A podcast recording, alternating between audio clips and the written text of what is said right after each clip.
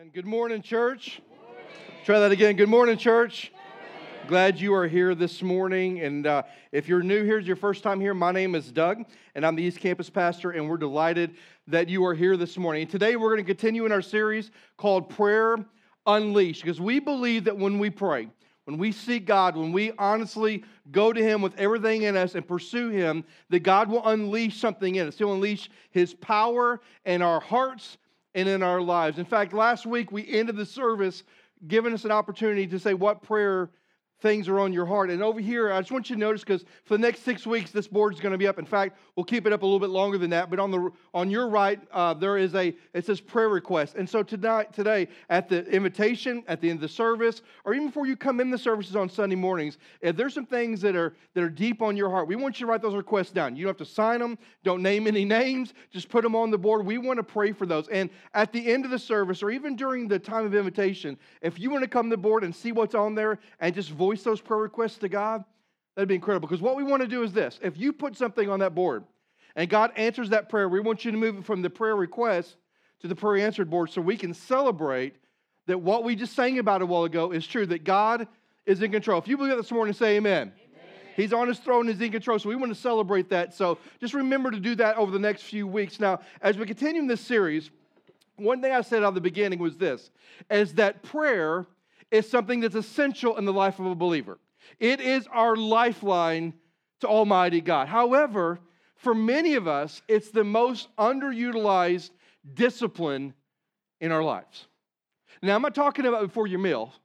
I'm talking about like a real time that you've carved out and you pray. Now, some of you would say, well, well, Pastor Doug, wait a minute. I don't know how to pray. Well, yes, you do.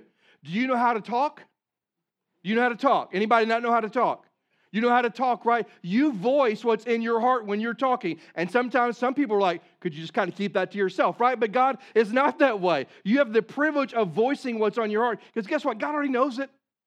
And so you just talk to your Heavenly Father, and that's how you pray. So prayer is our lifeline. But for many of us, it is the most underutilized tool that we have and discipline that we have. So last week we said, if that is true, how do we motivate ourselves? To pray? How do we motivate to cling to this lifeline? And so we started by asking this question well, maybe we need to find out why we pray. Why do we pray?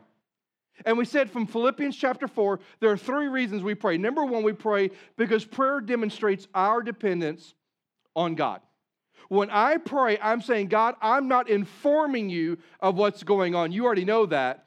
But God, I'm praying because I want to involve you in what's going on. I'm inviting you into my story because I need you, right?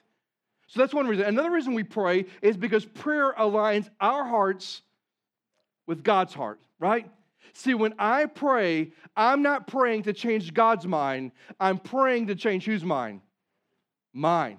Now, some of you like, well, that's not how I pray. Well, you're praying wrong, right? Because when we pray, does God know everything? Does God control of everything? Does God have a plan for everything? Yes. So when we pray, our prayer should be not God change your mind, but God change my heart. God change my mind and align my heart to your heart. And then last reason we pray is it says in Philippians chapter 4 do not be anxious about anything, but in everything, through prayer and supplication with thanksgiving, make your requests known to God. That prayer is a key ingredient in helping us deal with anxiety. And one reason we pray is to guard against any anxious thoughts. So we now know why we should pray. And so for the next four or five weeks, what I want to talk about is what are the, the kinds of prayers that we should pray. What are the kinds of prayers that we should pray? And today we're going to talk about the first kind of prayer, and that's the prayer of surrender, the prayer of surrender. Now, when you and I pray, hopefully our prayers are seeking God's will, God's way, God's plan, and we're seeking those things. But here's what I know about me that's probably true about you. If I am seeking God's will and God's plans and God's ways, guess who I'm not seeking the plans of? Myself. So if I'm going to seek God's will and God's plans and God's ways, that means I've got to surrender some things in my life. So I'm seeking what He wants, not what Doug wants. And the same thing's true with you. So I want to look at a passage today, Psalm chapter 37. You have your Bibles, Psalm chapter 37. And you know, when you read the book of Psalms, some of the Psalms are songs, some of the Psalms are prayers. This particular Psalm is neither of those, But in this psalm, we're going to find out some things that you and I need to surrender if we're going to build intimacy with our Heavenly Father. So if you have your Bible, Psalms 37, I want to read the first nine verses, and I'm going to ask you to and stand in honor of reading God's Word. Stand with me if you would. Psalms chapter 37, verse 1 says this Fret not yourself because of evildoers. Be not envious of wrongdoers, for they will soon fade like the grass and wither like the green herb. Trust in the Lord and do good Dwell on the land and befriend faithfulness. Delight yourself in the Lord, and He will what? He will what? Give you the desires of your heart. Commit your way to the Lord. Trust in Him, and He will act. He will bring forth your righteousness as the light and your justice as the noonday. Be still. Some of you to hear that this morning. Be still before the Lord and wait patiently for Him. Fret not yourself over the one who prospers in his way, over the man who carries our evil devices. Refrain from anger, forsake wrath, fret not yourself, it tends only to evil. For the evildoers will cut off, but those who wait on the Lord shall inherit the land. Let's pray. God, we love you. I thank you for this passage today, God. There is so much here. Would you just help us see your truth in this, Lord? May I step out of the way and may your Holy Spirit speak to our hearts today. It's in your precious Son's name we pray. Amen. You may be seated. Now, when you look at this passage, I want you to notice something out of the gate. Because when you read scripture, like sometimes you need to know this, and maybe you don't know this, but when you read scripture, you need to kind of look at, like when you read a book or you read a chapter in a book and your teacher goes, What was the main theme of the chapter? You kind of have an idea, right? If you want to know what is the what is the nucleus to these first nine verses, the answer is it's verse 9. Because in verse 9 he says, Those who wait on the Lord shall inherit the land. So the nucleus of this whole nine verses is that as those who love God, and in fact, in this case, he's talking to Israel, the nation of Israel. For those of us who love God, we need to wait on the Lord. How many you like waiting? Anybody? Levi? I don't believe you, Levi. How many you get impatient at the stoplight? How many get as close as you possibly can without nudging the person? And if they don't take off as soon as the light hits, kind of that almost screen, you start honking the horn. Start. Uh, is that anybody do that? Okay, you're the people behind me most of the time, right? And so, so you, we don't we don't like waiting, do we? Because when we see what we think ought to be done, what do we want to do? Get after it. And the whole premise of what he says in these first nine verses is the idea of we need to learn to wait on the Lord. And if we wait, here's what that means waiting requires surrender. And in this passage, there's four things that I believe that the Lord lays out that we need to surrender. And the first one's found in verse 1 and 2. Fret not yourself because of the evildoers. Be not envious of wrongdoers, for they will soon fade like the grass and wither like the green herb. The first thing that you and I have to be willing to surrender if we're going to build intimacy with God is our grief. We got to be willing to surrender our grief. Did you pick up on the first thing he said there? Do not what? Fret. Do not fret. This word in the original Hebrew language does not mean, hey, don't be a little bit bothered. It means to be deeply troubled. It means to be filled with a deep level of grief. Now, in context, why were Israel fretting? Because Israel was fretting because they were trying to follow God at this particular time, and all they saw was the, the people that didn't honor God, didn't love God, they're the ones succeeding. Kind of like we talked about about five weeks ago in Psalm 73. They looked around them and saw all the wicked and the evildoers, man, they seem to be doing pretty good. They seem to be successful. They seem to be prospering. And there was a part of them that goes, okay, God, we're living for you. And they began to become deeply troubled by what they thought they were supposed to do and was right, but what they saw in the world. In fact, when they looked around them, what they felt was injustice. God, we're living for you. They're prospering. God, we're living for you, but they are the ones succeeding. He says, Listen, I don't want you to fret. Listen, when you look around you and you see the injustices in the world around you, and let's be honest, do we see injustices in the world around us? Come on, church, do you see those things? Yes. Is it easy to become fretful? Is it easy to let those things bother us at a deep level and trouble us to the point of grief in our soul? Yes, is the answer. He said, Listen, don't be fretful. Now, is that easier said than done? Yeah. But look what he says next. I love this. He said, don't be, don't be fretful. He says, be not envious. Be not envious. It said, I did that with us, And here's why he kind of says it second is because when you and I become troubled by what we see, when we become deeply grieved by looking at the world around us and seems like those who hate the Lord are the succeeding and those who love the Lord are being punished and trouble, there's a part of us that can become what? Envious. And envy shows up in a couple of ways. He says in the passage here. One way envy shows up, he says, Do not be envious. Uh, he said, Do not fret yourself of evildoers. Do not be envious of the wrongdoers. There's a couple ways envy shows up. One way it shows up is this we want what they have, right? Anybody ever coveted something somebody else had? They had that awesome house, that awesome truck, that awesome whatever dog, whatever it was, and you're like, man, I wish I had what they had. Anybody felt that way? Sure, we have. All of us have. Maybe not this quarter of the room, but we all felt that way, right? We've all felt that kind of envy. But you know how else envy shows up? Not only do I want what they have, envy also says this I wish they didn't have what they had. So rather than them succeeding, I wish they were in pain. There you go, Doug, I would never say that. Yes, you would. Yes, you would. When we desire what they have, or we wish they don't have it, that's envy. And that's exactly the heartbeat. So when you think about it, what God says, listen to Israel and listen to us. If we are going to live a life and building intimacy with Him, we've got to surrender our grief. We got to look at the world around us. And when we see injustice, don't become fretful. Don't let it bother you and trouble you deeply. Don't let it lead you to a place of grief. Don't envy what they have. So, the question I always have, because I'm a question guy, why not be fretful? Why not be envious? Well, look what he says here in verse 2. For they will soon what? What's the next word? For they will soon what? Fade. Why not be fretful? Why not be envious? Listen, hear, hear me. Because what you think they have is going to wither away.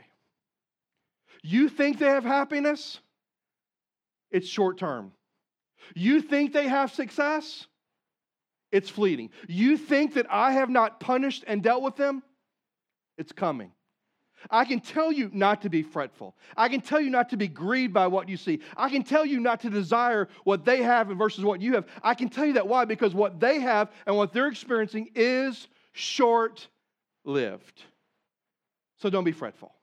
Don't be envious of what other people have. Now, I want you to notice something about us. When you and I, when we ourselves are deeply troubled, when we are grieved by what we see in the world around us, hear me on this. When we are deeply troubled and we're grieved by what we see in the world, we diminish God's provision in our lives.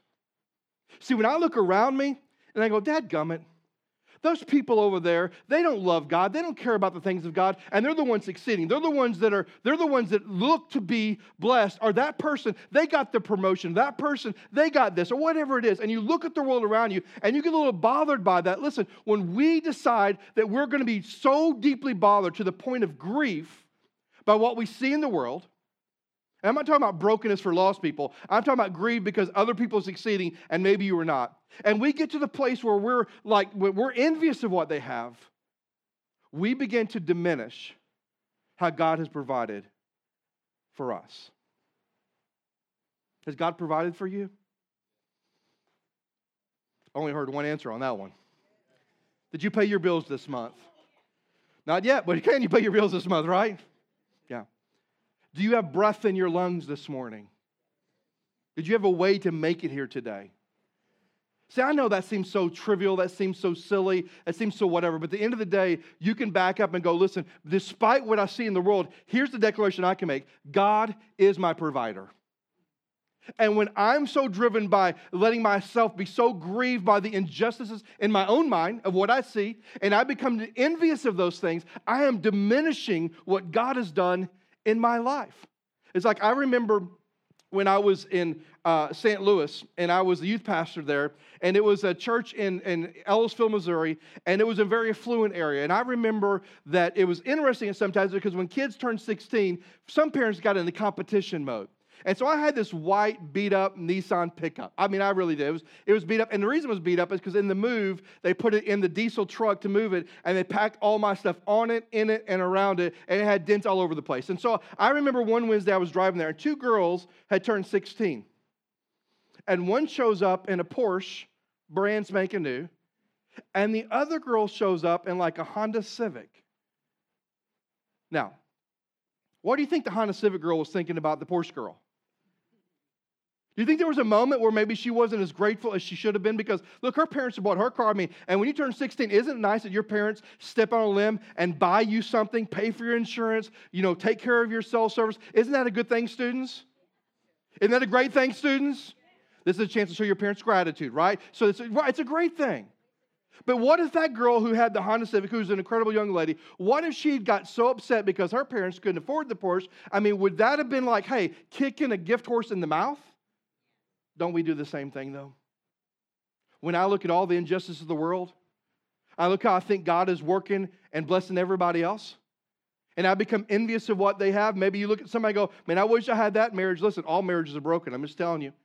Or I wish I could parent like they do. No, every parent screws up. I'm just telling you. And you wish you had what they have. Are you not diminishing the provision that God has already given you?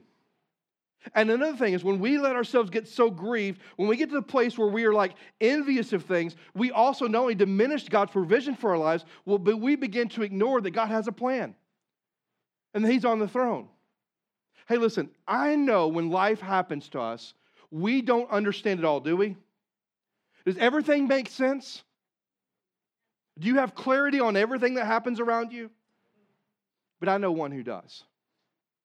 I know one who's taken the puzzle pieces of this world and he is placing them exactly where he wants them.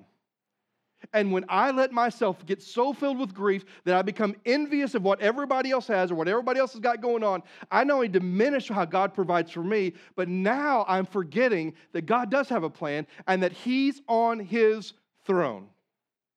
And so I just want to tell you this morning if we're going to build intimacy with the Lord, one prayer that we must have is we must pray and surrender our grief. Now, I know for a lot of you in the room today, your grief is not based on what others have. Your grief is based on hurt, possibly, loss, possibly, dis- discouragement, possibly. But we need to make sure that we surrender our grief to the Lord. Do you think if he's big enough to show to your salvation that he can handle your grief? Come on, do you believe that? I do. And some of you this morning, when we get to that time of invitation, in fact, you might just need to tune out everything else I'm about to say because you need to surrender your grief this morning. So, number one, we need to surrender our grief. Number two is found, the second thing we need to surrender is found in verse three and four. Trust in the Lord and do good. Dwell in the land and befriend the faithfulness. Delight yourself in the Lord, and He will give you the desires of your heart. The second thing that we need to surrender is not only our grief, we need to surrender our doubts. We got to surrender our doubts, right? We've got to surrender because here's the thing about doubts is when you think about it, when we consider doubts, if you if you really understood doubts, doubts is the greatest hindrance to trusting God, isn't it? We talk about trusting God a lot, but what is the greatest enemy to trusting God is doubts. Now, do you remember there was a guy in Scripture that came to Jesus and he said it best? He said, Jesus, I believe, but help me with my unbelief. You ever felt that way? He's like, hey, Jesus, I trust you, but I got some questions. I got some doubts. I've got some uncertainties. Can you resonate with that with this morning? Can we say out of one side of our mouth, Jesus, I trust you, but on the other side, go, hey, I've got some real doubts. I've got some questions. I've got some uncertainties. And some of us today, our heart is heavy with doubts. But look what the Lord says. Rather than doubting, here's what he says rather than letting doubts win, he says, trust in the Lord. Trust the Lord. You know what that means? That means lean on him. It means know that you can count on him. He says, rather than letting doubts wreak and just kind of reign in your life, trust the Lord. Like really try, like really lean into him and know that you can count on him. Let me ask you just a few questions. Do you believe that God is faithful? Do you believe that God loves you no matter what? that didn't get near as much answer. Do you believe God loves you no matter what? Do you believe that God is for you, not against you? Why in the world would we not trust Him? If we really believe that, rather than letting doubts reign and rule in our heart, we need to learn to trust Him, to lean on Him, and to know that we can count on Him. He says, he says, trust in the Lord, but then He says, also do this. He says, also do good. Trust in the Lord and do good. That phrase, do good, just simply means this it means choose to do what's right even when you don't feel like it. Choose to do what is right, not your right, but God's right. Choose to do what's right in the Lord's eyes, even when you don't feel like it. In other words, continue to live in such a way that is honoring and pleasing the Lord. Question When you get loaded down in doubt, do you feel like doing the right thing? Or all you want to know is what? The answer to your doubts. God, why? God, why? And most of us, when we go through difficult times, that's always the question that resonates in our God, why did you let this happen? God, why? what's going on here? God, why, why, why, why, why? Listen, even when you don't feel it, do what's right. Now, you may say, well, that's terrible advice. Well, it's biblical advice, isn't it? I can't tell you the number of married couples I have counseled with over the 31 years of my ministry where I've said, listen, I know right now your marriage is doing this right now because, listen, if you've been married for any period of time, haven't you experienced moments like this? Come on, haven't you? Yes. If not, your spouse is thinking yes. Okay. So we've all experienced those moments, right? And here's what I tell married couples all the time choose to do what is right and ask God to help your heart catch up. Because right is right, isn't it? Right is truth. Emotions are fleeting. So, God, I, I, want you to give me the strength to do what's right and ask my heart to catch up. And that's what he's saying here. In the face of all the doubts you have, first of all, trust the Lord. You can count on him and then choose to do what's right. Choose to do what's right, even if you don't feel it. Continue to live a life that pleases the Lord. And then he says, I want you to make sure you dwell in the land. Now, that seems like, okay, how does that relate to us? Well, what he's saying, he's speaking to Israel. He's saying, listen, you're so consumed with the wickedness of the world that you're, you're basically ready to throw in the towel and run. You're ready to flee. Like, okay, I'm getting out of the land. I, there's no need for me to be here. I mean, I see all this wickedness. I see all these other people prospering. God, I am done. Throw in the towel, drop the mic. I'm walking away. He's like, listen, if there's ever time for you to stand up for your faith, it's now. Every time for you to stand up and be counted as someone who loves and going to live for me, it's now. So when he says, I want you to dwell in the land, to Israel, he's saying, I don't want you to jump ship. But for you and I, it may not be the idea of seeing the wickedness around us that makes us want to jump ship, but the idea of the circumstances around us. Some of us have gone through some stuff. And as we go through that stuff, isn't it really easy to grab the white flag and just surrender and go, I'm done? I don't know about you, but if you've been a Christian for a while, you've probably experienced that. You've gone through something maybe in your life that was catastrophic, and you're like, I want to wash my hands. I'm just what? I'm done. He says, Listen, trust in the Lord. Do what's right, even when you don't feel like it. And listen, stand firm in your faith. Dwell in the land. Don't flee. Don't isolate. Don't hide, but stand strong. And then he says, basically, once we do all those things, if we trust the Lord, if we do what's good, if we choose to stay and stand strong for the Lord, he says, last of all, I want you to delight yourself in the Lord, and he will give you the desires of your heart. In other words, find all that you're looking for in him. Here's a really good question to ask yourself every morning you get up Am I going to delight myself in the Lord this morning? Am I going to find delight in the Lord? In words, am I going to find satisfaction not in the things of this world, but I'm going to find satisfaction in my relationship with Him? Because I don't know about you, but the world could fall apart around me and it weighs on me and it's difficult. But when you get alone with the Lord, you can still find delight on a horrible day. Gotta say there's a lot of Mondays it seemed to be that kind of day for me. Anybody else like that? And it's not because it's Monday, just Monday's filled with a lot of stuff, a lot of junk going on. But there's sometimes that, man, I, I'm just telling you, on Mondays, I'm like, man, I'm just fed up. I'm done. I'm at the end of the road. And then I'll be, uh, you know, I go to my men's group on Monday and we talk about the Lord. We talk about His Word. We pray for one another. And all of a sudden, I have delight in the Lord. Right? He says, listen, once you trust me, when you choose to do what's good, when you decide to stand up and stand strong for me, then and only then I want you to make sure you delight yourself in the Lord. I want you to find out that He is enough. He's sufficient for your grief. He is sufficient to handle your doubts. He is enough. We don't say that enough around here, but He is enough. Whatever you're looking for, the answer is always what? It's Jesus. He is enough. And when we delight ourselves in the Lord, look what He says, and He will give you the desires of your heart. Now, to the evil, wicked heart in the room today, let me say that's not doesn't mean what you think it means. It doesn't mean, okay, if I delight myself in the Lord, the red Ferrari is waiting outside on me. No, no, no, that's not what it means.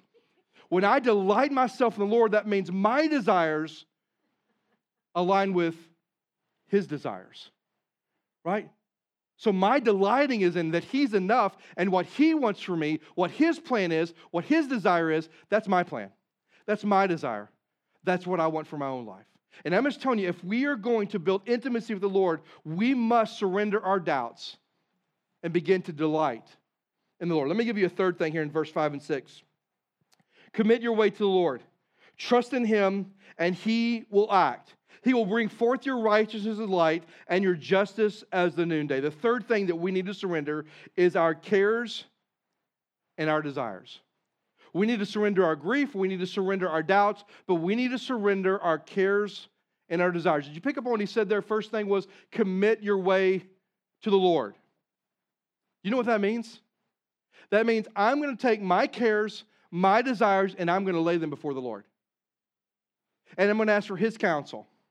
I'm going to ask for his wisdom, but here, listen to me. I'm going to ask for his counsel and his wisdom, but then I'm going to yield to his leadership. See, to commit my way to the Lord is going, God, you know my heart. You know what I'm desire. You know what I'm caring about. You know what's going on. Here's my cares. Here's my desires. God, I'm going to lay them before you. I need your counsel. I need your wisdom. I need your direction. And I'm going to yield to your leadership. That's what it means to commit our way to the Lord. Now, We've all done that. We all know what that feels like, especially if you're a parent. If, you, if you're a parent and, and you had a kid that has gone through elementary school and there was somebody picking on him or her, and as a parent, you like, okay, like I know for me, like, you know, I, there's some times that maybe somebody was picking on one of my boys, and I thought, okay, I'm going to show up to school, right? And I'm going to find that punk kid, right? And I'm going to bend them over my knee and I'm going to give them a whooping, right? You know what I'm talking about. So that's my desire. That's my care. I lay it before the Lord, and Lord reminds me that'll put you in jail, Doug. Let's not do that. Right? Let's not, let's not do that. But let's make sure we make sure we love God and let's love some people. Let's show them some grace. Okay, Lord. I'll yield to your leadership. I don't want to.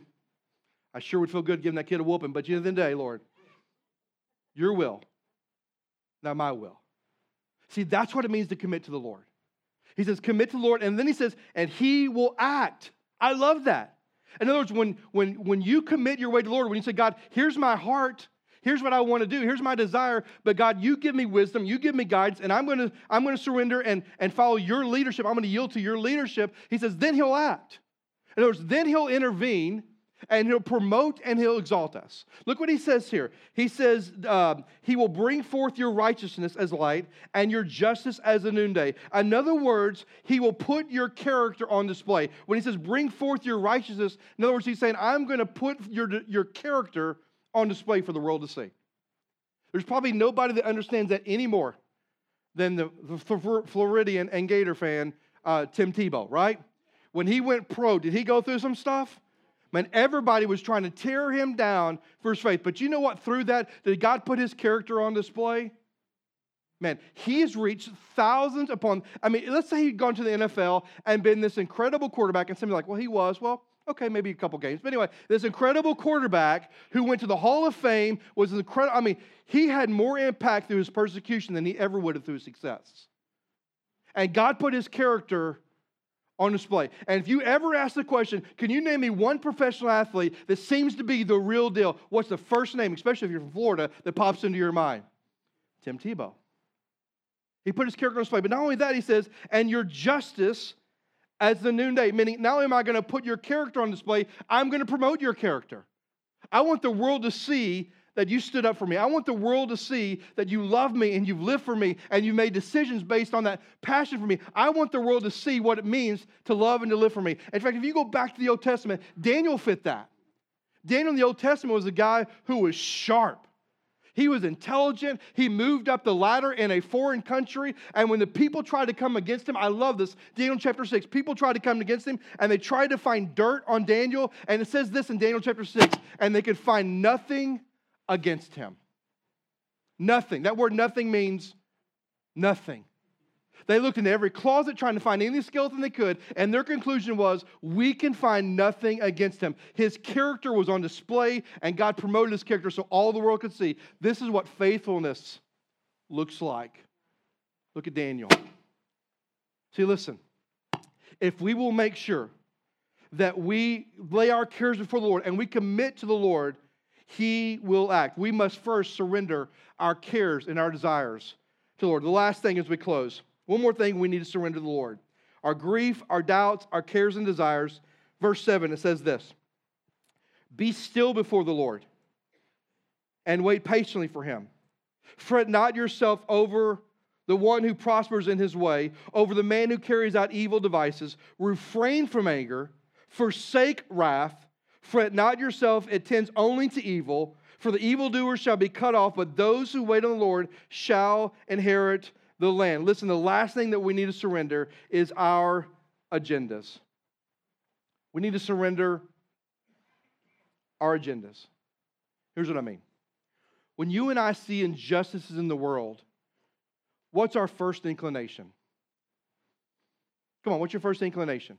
If you were walk out this door and you go to Publix and you're going to the grocery store and you see a man who grabs the purse of a woman walking out of Publix, what is your first inclination, Nick?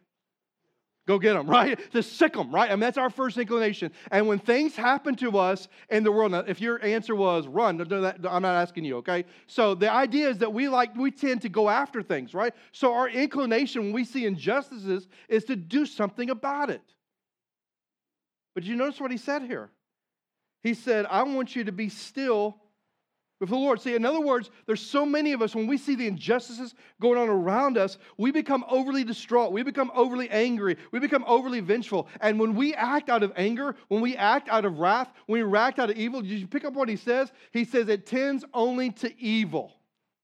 So when you and I act out of anger and we act out of wrath and we act out of vengeance, it always comes from an evil place in us. It does not come from a godly spirit, it comes from an ungodly spirit. So here's what he says when you see the injustices around you, here's what I want you to do. Here's how you surrender your agendas. You ready? Be still. Be still. Some of you have a problem being still, don't you? I can tell because you're like halfway off your seat. I mean, you're squirming and you're like all over the place, right? The idea of being still is this that when I experience the injustice around me, my first go to is the Lord. I'm going to be still and what? Know that He is God right? I'm going to be still. Instead of me immediately going after the guy or immediately going after the injustice, I'm going to go to the Lord. And then he says, wait on the Lord. So be still, but then he says, I want you to wait on the Lord. Notice, I want you to be content to know that God has got this. Now I'm telling you, this is where Doug struggles. I mean, I, I you know, the idea of being still, hmm, a little bit with that one, but okay, Lord, I'm coming to you. But this idea of waiting on the Lord and being content that God is in control and whatever's going on, God's got it. Man, I wrestle with that because I'm a fix it guy. Anybody else a fix it person? I mean, I want to fix it immediately. And what I find out is I never really fix it immediately. Sometimes I make it much worse. And when we experience the injustice in the world, he's like, I want you to stop, pause, pause, be still. Come to me with it. Wait on me. Just be content to know that I got this. I got it. And then he says, he says, refrain from anger and forsake wrath. In other words, when you experience the injustice, don't, don't go after with anger and wrath. Don't go at it from an evil perspective. And then he ends with, be still, wait, refrain. And then he says it again wait. Why can we wait? Listen, why can we wait on the Lord? Because he has the final word. I don't know about you, but my oldest son, if he was here, he would say amen to this. My oldest son, um, James, always loved having the last word. Anybody got a kid like that or I had a kid like that or you were that kid? You know what I'm talking about? And like he, James, I'll be talking say, James, I need you this. Okay, Dad. I said, James, you don't have to have the last word. I'm not. you just did, you know? And so you know I'm talking about, right? Listen, the reason we can wait on the Lord, he does have the last word. He gets to decide all things. So when we experience injustice, listen, one thing that we've got to surrender is our agendas, how we want to respond to the situation. Say, Lord, you know my heart. You know how I want to respond but I'm just going to be still. I'm going to I'm going to bring it to you, Lord. I'm going to wait, Lord, because I'm going to be content that you're in control. God, I'm going to refrain from acting out of anger and wrath and vengeance. And Lord, I'm going to wait. You know why? Because you have the last word. Now, I just want to tell you this morning as we close, I just want to tell you this. If we are going to build intimacy with the Lord, these are areas that we've got to surrender. We've got to surrender our grief. We've got to surrender our doubts. We've got to surrender our cares and desires, and we've got to surrender our agenda if we want to build intimacy with Him. So, which one of these areas are you struggling today? So, right now, I just want you to do this with every head bowed and every eye closed. Nobody's looking around. Every, every head bowed and every eye closed. I just want to ask you a couple of questions. This morning, if you feel like, hey, Doug, I'm struggling with grief, and it doesn't have to be grief of the injustice around you, but just grief in your heart with life that's happened, if you're wrestling with grief this morning, would you just put your hand up and right back down? I'm going to be praying for you. So many of you, man.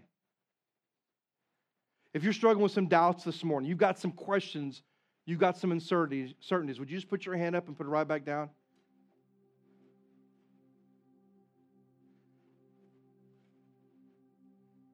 If you're struggling with your cares and desires, and you're at a place where you're like, okay, Lord, here's where I'm at. I need to find that delight in you. If that's you, would you just raise your hand up?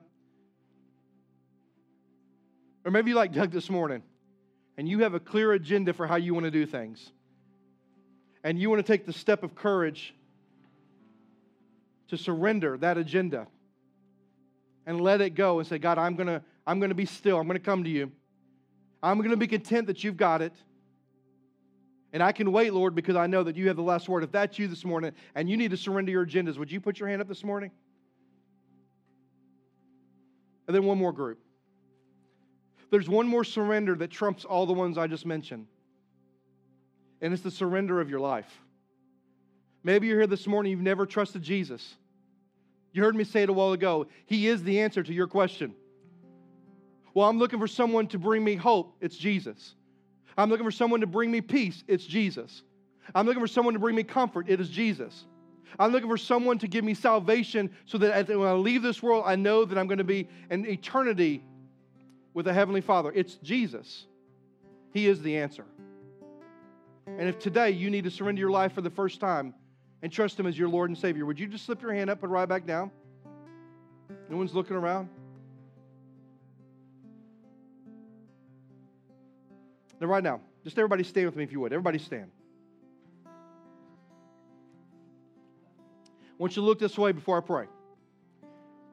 So many hands went up for all four of those areas. And the question I have for you this morning is what are you going to do about it? If it's grief, are you going to surrender it? If it's doubts, are you going to surrender those? if it's your agenda or your cares or desires, what are you going to do? Because listen, many of you are going to leave this morning and have the same junk you're carrying with you as you do right now. Do you want to carry it the next week with you? Man, I hope not. And I'm just asking you this morning those of you that are followers of Jesus, He loves you, He cares for you. And we are called to cast our cares on Him. And today's the day that you can do that if we're going to build intimacy with our Heavenly Father, it begins by praying prayers of surrender of our grief, our doubts, our agenda, and our cares and desires. And will you do that? This morning, if you need somebody to pray with you, Jason and Kelly be right over here. And Don and Terry will be right over here if you need somebody to pray with you. Or if you want to come to this altar, feel free to come to the altar. But however the Lord's moving in your heart this morning, would you just be faithful to surrender some things? God, we love you. I thank you for this passage. God, I, I, I'm so moved by what you say to Israel. I'm so moved by what you said through David here. God, I so live there. I let the things of the world cause me to get distraught. Other things of the world cause me to get angry and, and uprise. I let the things of the world, Lord, quite frankly, cause me to struggle with envy sometimes. But God, I pray for all of us in the room, including this guy, that we would ask, what is that one area? What is that one thing that we are carrying that we need to surrender this morning? And I know for some, it is their grief, the pain of that grief. And they need to give it over to you. For others, Lord, it is their doubts, it's their concerns, it's their uncertainty. And today they just say, Lord, I'm going to trust you. I'm going to do what's right. And I'm going to delight in you this morning. For others, Lord, it is letting go of their cares and desires and committing their way to you. But for some, Lord, like me, it's about our agendas. It's about seeing what we think is a clear path and getting after it instead of pausing and being still before you. God, for some of us today, we just need to be still and know that you are God. Be still and know that you're in control. Be still and know that you have a plan and that you will have the last word. So, God, wherever we find ourselves today, would you do a work in our hearts? Would you do a work in our lives this morning? We love you, Lord. Which in your precious and your holy son's name we pray. Amen. Amen. If you need to come to the altar, it's here. If you want prayer, right over there behind the curtain, Jason and Kelly over there love to pray with you. But however the Lord is moving in your heart this morning, would you be faithful to respond to the Lord as we continue to worship?